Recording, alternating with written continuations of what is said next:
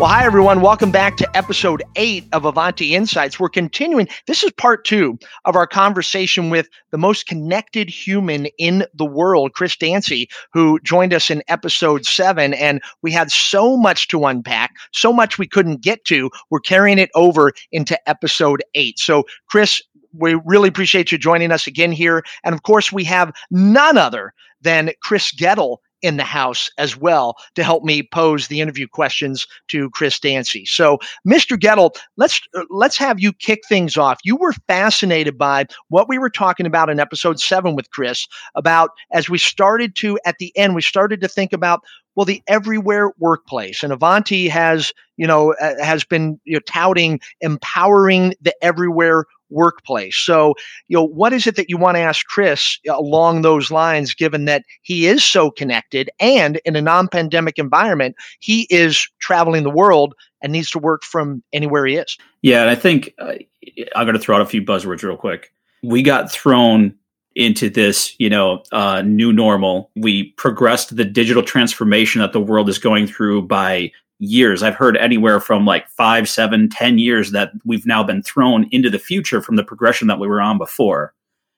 I think that our last conversation, Chris, where you talked about how you had to look at technology differently and the value of technology, both from more of a personal uh, standpoint. Um, I think that's necessary as we go forward.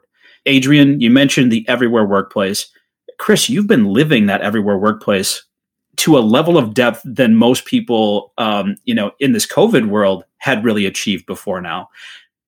Let's let's unpack that a little bit. So this everywhere workplace, we've got to balance work and personal. We've got to worry about the things that we're doing. What's it, exposing us to, uh, you know, privacy wise for ourselves? What's it exposing from a risk perspective for the companies we work for?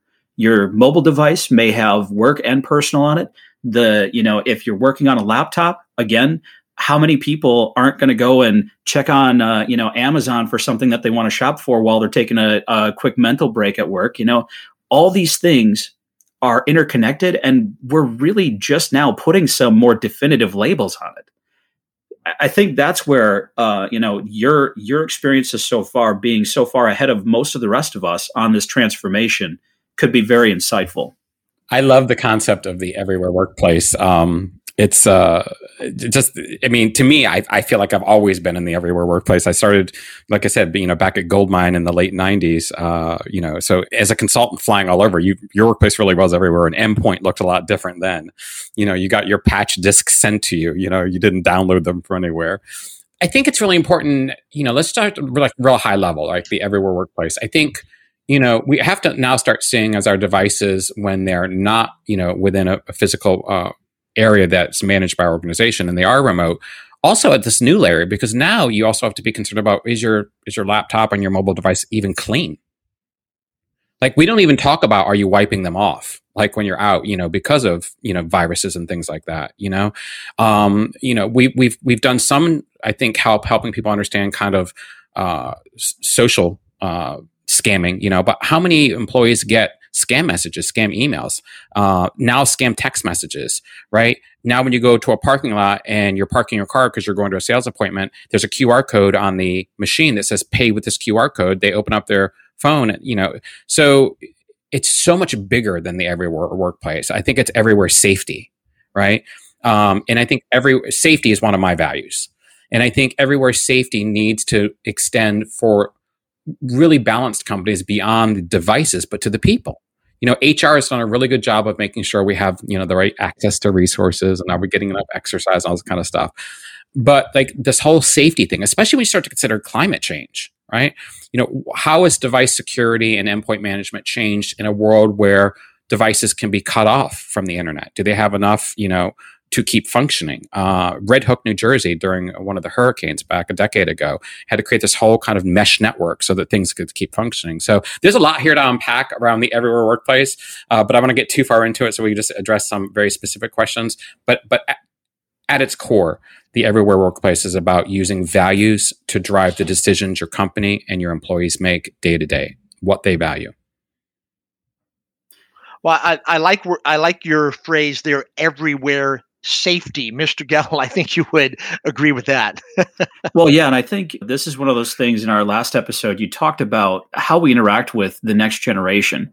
I remember growing up, and you probably do too. Like there were safety things that we got exposed to. You remember the Mister Yuk stickers, yes, yep, or yep, other things like that, where we got exposed to the things that we had to worry about and be safe about in the world. And I think that we've got this new level of digital safety, to your point, that we all have to take into consideration. I think from a corporate perspective, anti phishing training, other security training is happening there. How much of that is getting down to this next generation before they get to the workplace? and how much of that can really help us to evolve across uh, you know uh, everything that we do what yeah. if the next generation of people coming up into that everywhere workplace already know the risks of the interactions they're having both from a, a social uh, you know mobile you, you mentioned sms text qr codes email all of these things can be used to attack our digital safety how do we continue to improve improve that evolution of being more digital digital safety aware yeah. and uh, you know make sure that this is both uh, again we're talking a lot about the everywhere workplace in terms of Ivanti from a corporate perspective but i think it, it goes across both that everywhere workplace work and personal safety is important for both sides right absolutely yeah, I, I, I, was fortunate enough to be asked by the National Safety Council, you know, the seatbelt people, uh, the, the, the, crash test dummies, to do an event for them. Uh, and that was working on workplace safety. Um, and it's weird because the safety folks, it's not really weird. It's just interesting how these kind of little alcoves happen. But the safety folks usually think about like whole factories and like non-slip floors. But that whole safety industry is now starting to focus on psychological safety, right? Workplace psychological safety is a big deal right? Especially in the age of all the different social movements we're seeing happening, right? Well, we all know that you know all you have to do is say the wrong thing online. Now, let's juxtaposition that whole idea of well, what is workplace safety? We, and we've got a pretty good handle on how these devices are used and managed and controlled from an endpoint. But now let's move over to like families, right? We do a, an amazingly good job as companies. Ivanti does a really amazing job to make sure employees are safe and secure and the devices are safe and secure. But I think right now, since everybody is everywhere, I don't think it's out of reason to help have companies expect that they could help manage their family, right? My pets have trackers on them, like GPS trackers, right? I wouldn't expect my employer to manage those, but my employer should know that I have them and my employer should help me understand like the best ways to deal with that information. Because yeah you've secured my phone and done all this other stuff but if i'm walking my dog well there's a big open hole right there. My employer might have all my devices locked down but my house is full of cameras filming everything which is kind of negates all the security that you've put into place around not letting this information slip out into the world. So i think we are ripe for opportunity but i have to say that i think we need to start with young people I mean, if the pandemic taught us anything, my husband's a school teacher you know, elementary, middle, and high schoolers are not ready. They are not ready for this new world. And if we think that we're going to just let them c- continue to remote learn and then go to college and whatever the future looks like, and then get out in a world that's already 20 years ahead, we're, we've got, we've got really big problems on our hands. So I think we need to look at a whole safety approach for families and workplaces and communities specifically. When I always look at my kind of social stack, it's always me, like like am i being safe and healthy? Then it's my my family like are we being then it's my community. Um, then it's my my my local larger community. And and then it's for me at least it's my social my digital social circle. So the people who are in kind of close proximity to me. And then it's larger societal issues you know pandemics and and, and climate change. But that stack i think is something that any corp- corporation could get on uh, get involved with. I see a day where Ivanti could start merging, you know, you know, Apple Apple Health or, or Fitbit data with email. Like, okay, uh, you've been doing enough. We're shutting off your email now because you haven't gotten up from your desk. Uh, that's the type of family safety I'm looking for. That's the type of endpoint. That's the work anywhere. You know, I, you know, you, you, we haven't heard you interact with your kid in three days. You know, we're actually just shutting you down. That's the type of value based computing we could be talking about. Uh, we've done remarkable at keeping companies and people safe from a corporate level. In everywhere workplace, we have to start to think about how we actually care for the care for the nodes that are flesh and blood, not just silicon and aluminum. Well, I'll tell you, I, I, like what you're saying there. I have to ask you, how how do, how does that GPS is that working well for your pets? Because my wife wants to get that for my dog Milo and insert that in case he runs away from us at the beach down in uh, Santa uh, we, Cruz.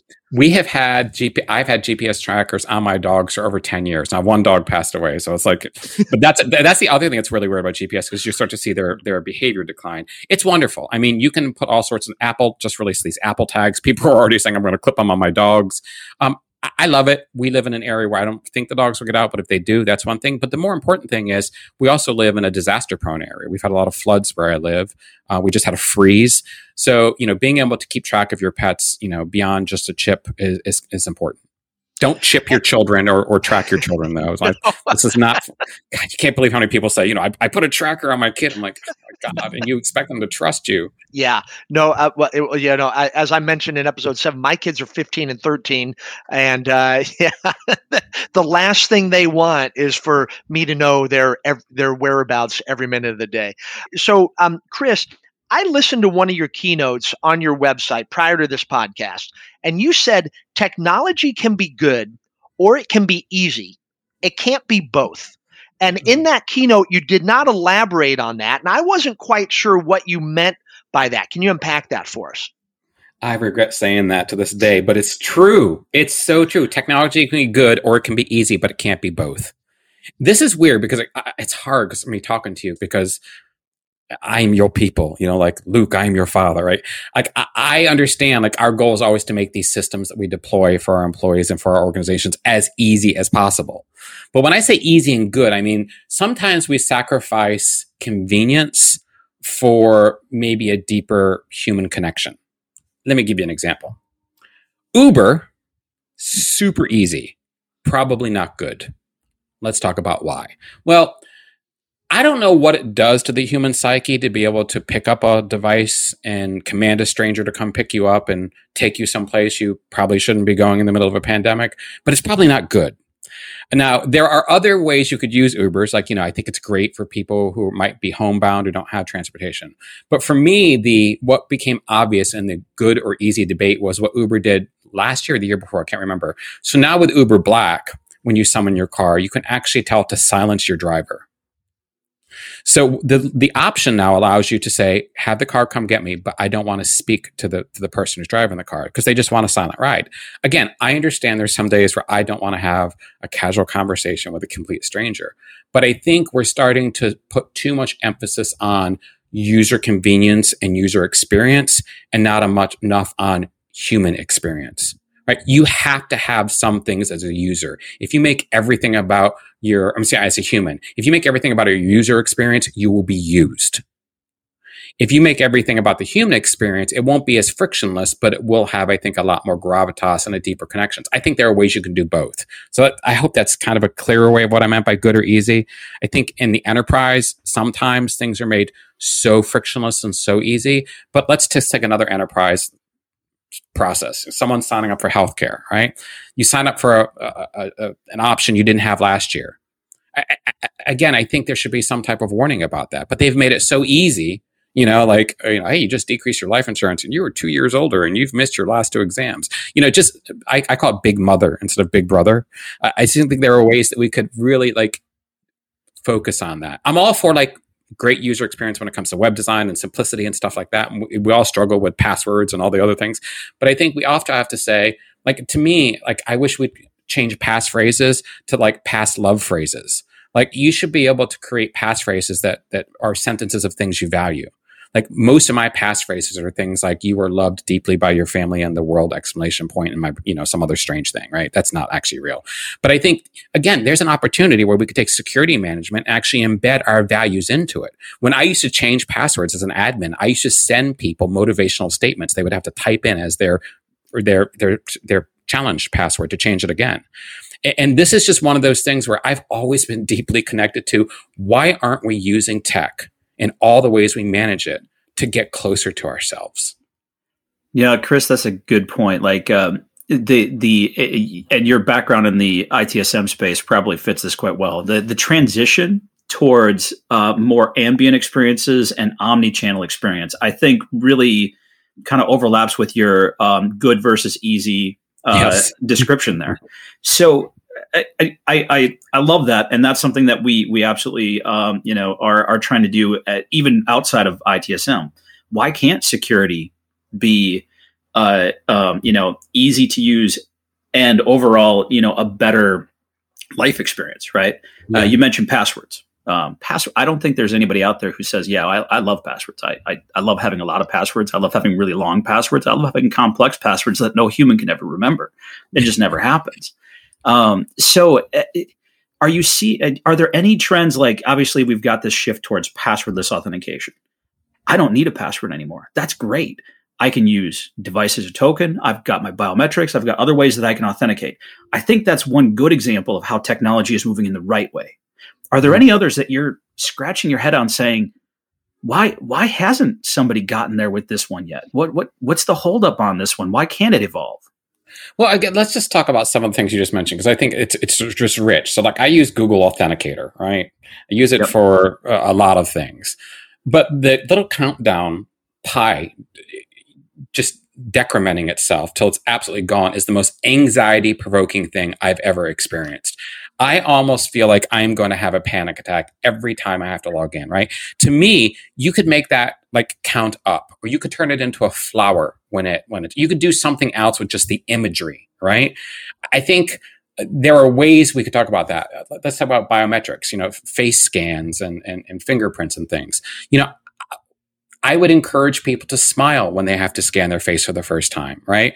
We're just not thinking about how many ways we can start to embed the new since we have to use so much of the security, how much we could help people think about kind of these really wonderfully positive things. As far as things I scratch my head about, I mean, I still occasionally get asked like to send a fax. Talk about security. So, right, you want me to take a highly secure document to a complete stranger at a place I've never been before, hand it to them, all right, have them scan it to another stranger I don't know, and then you hand it back to me. I mean, you know, and then it, the things that just don't make sense. I, by the way, I love the kind of the new kind of magic link things happening with security where you log into something, it sends you an email. I love that. But just once, I would like a computer when I check, remember this computer to remember this computer. Every browser I have has some type of dementia where it just, it does not remember the computer. And I love cookies, but apparently my computer doesn't keep them anymore. So it's just like, I, I could go on and on with how ranty a lot of this stuff is, but you all live with it. Uh, but I do think we're heading in a, in, a, in a, better place. But I'll end with this. My I have a ten year old sister in law. Long story. Um, and she was over this past week. First time I've seen her since the pandemic. And I, when I was asking her about her school experience, she said the hardest part wasn't taking classes online, wasn't uploading her homework. It was managing the security. That was the hardest part. You know, and I just think, man, if you can't win over a ten year old who wants to use a computer, we've got big problems. Right. Wow, no kidding. Well, you know, we are coming down the home stretch. So, Mr. Gettle, I'm going to ask, do you have a final question for Chris here? Oh, that is that is a tough one, um, Chris. I would say um, most. Uh, it, what what would you put as your best um, digital experience? Like the one that connects with your values most. What what's the thing that you look back on on all the things you've connected to and say that that's the one that I really do hold above most others. Uh, I have a saying I close every keynote with, and it's something I learned maybe in 2013 or 2014, and I'll apply it to all my technology. The saying is this We don't know how to measure what we care about, so we care about what we measure. So, what I do now is every single time a piece of technology tells me how to measure something, I go, Is that really the best way? So that's it. I mean, it sounds cliche, but I would encourage people if you could do one thing for the rest of your life, it's like whenever you're handed a, a, measurement, do not value it until you wonder, is that really what you value? Right? We don't know how to measure what we value as a, as a society, as a business, as a person. So we value what we are given as measurements. I think it's huge. The other one's kind of personal. Uh, I'm to give you one more. It's kind of a personal one. Never tell anyone what you know. Tell them how you think about it. Everyone can look up anything, but they cannot look up how you think. If you want your wife to be better, your boss to be better, your neighborhood to be better, stop telling people what you know. Tell them how you think about it. Your life will be instantly better tomorrow. And Chris, let me ask you. My final question is: so um, I, I, believe you're working on a three book series. You have the one book, "Don't Unplug: How Technology Saved My Life and Can Save Yours Too." What's next for Chris Dancy as we look to come out of COVID 19. What's on the horizon for you? Well, I just shot a special for uh, Nat Geo at the end of last year. It Should be at the end of this year, so be looking for that. I mean, I'm sure like, but there's so much to watch. The last thing I do is encourage anyone to like add that to a list. Uh, the next book I'm working on right now is tentatively called The Art of Happiness. So basically, it's value based approach to personal and work computing because um, I just think it's super important. And, and, and that's it. I've got a couple talks already scheduled for the for Europe in the fall. Uh, you know, just regular things. Right now, I'm about to take a couple months off. It sounds weird in the middle of a pandemic, but it's been really stressful. You know, we're coming out of the pandemic now.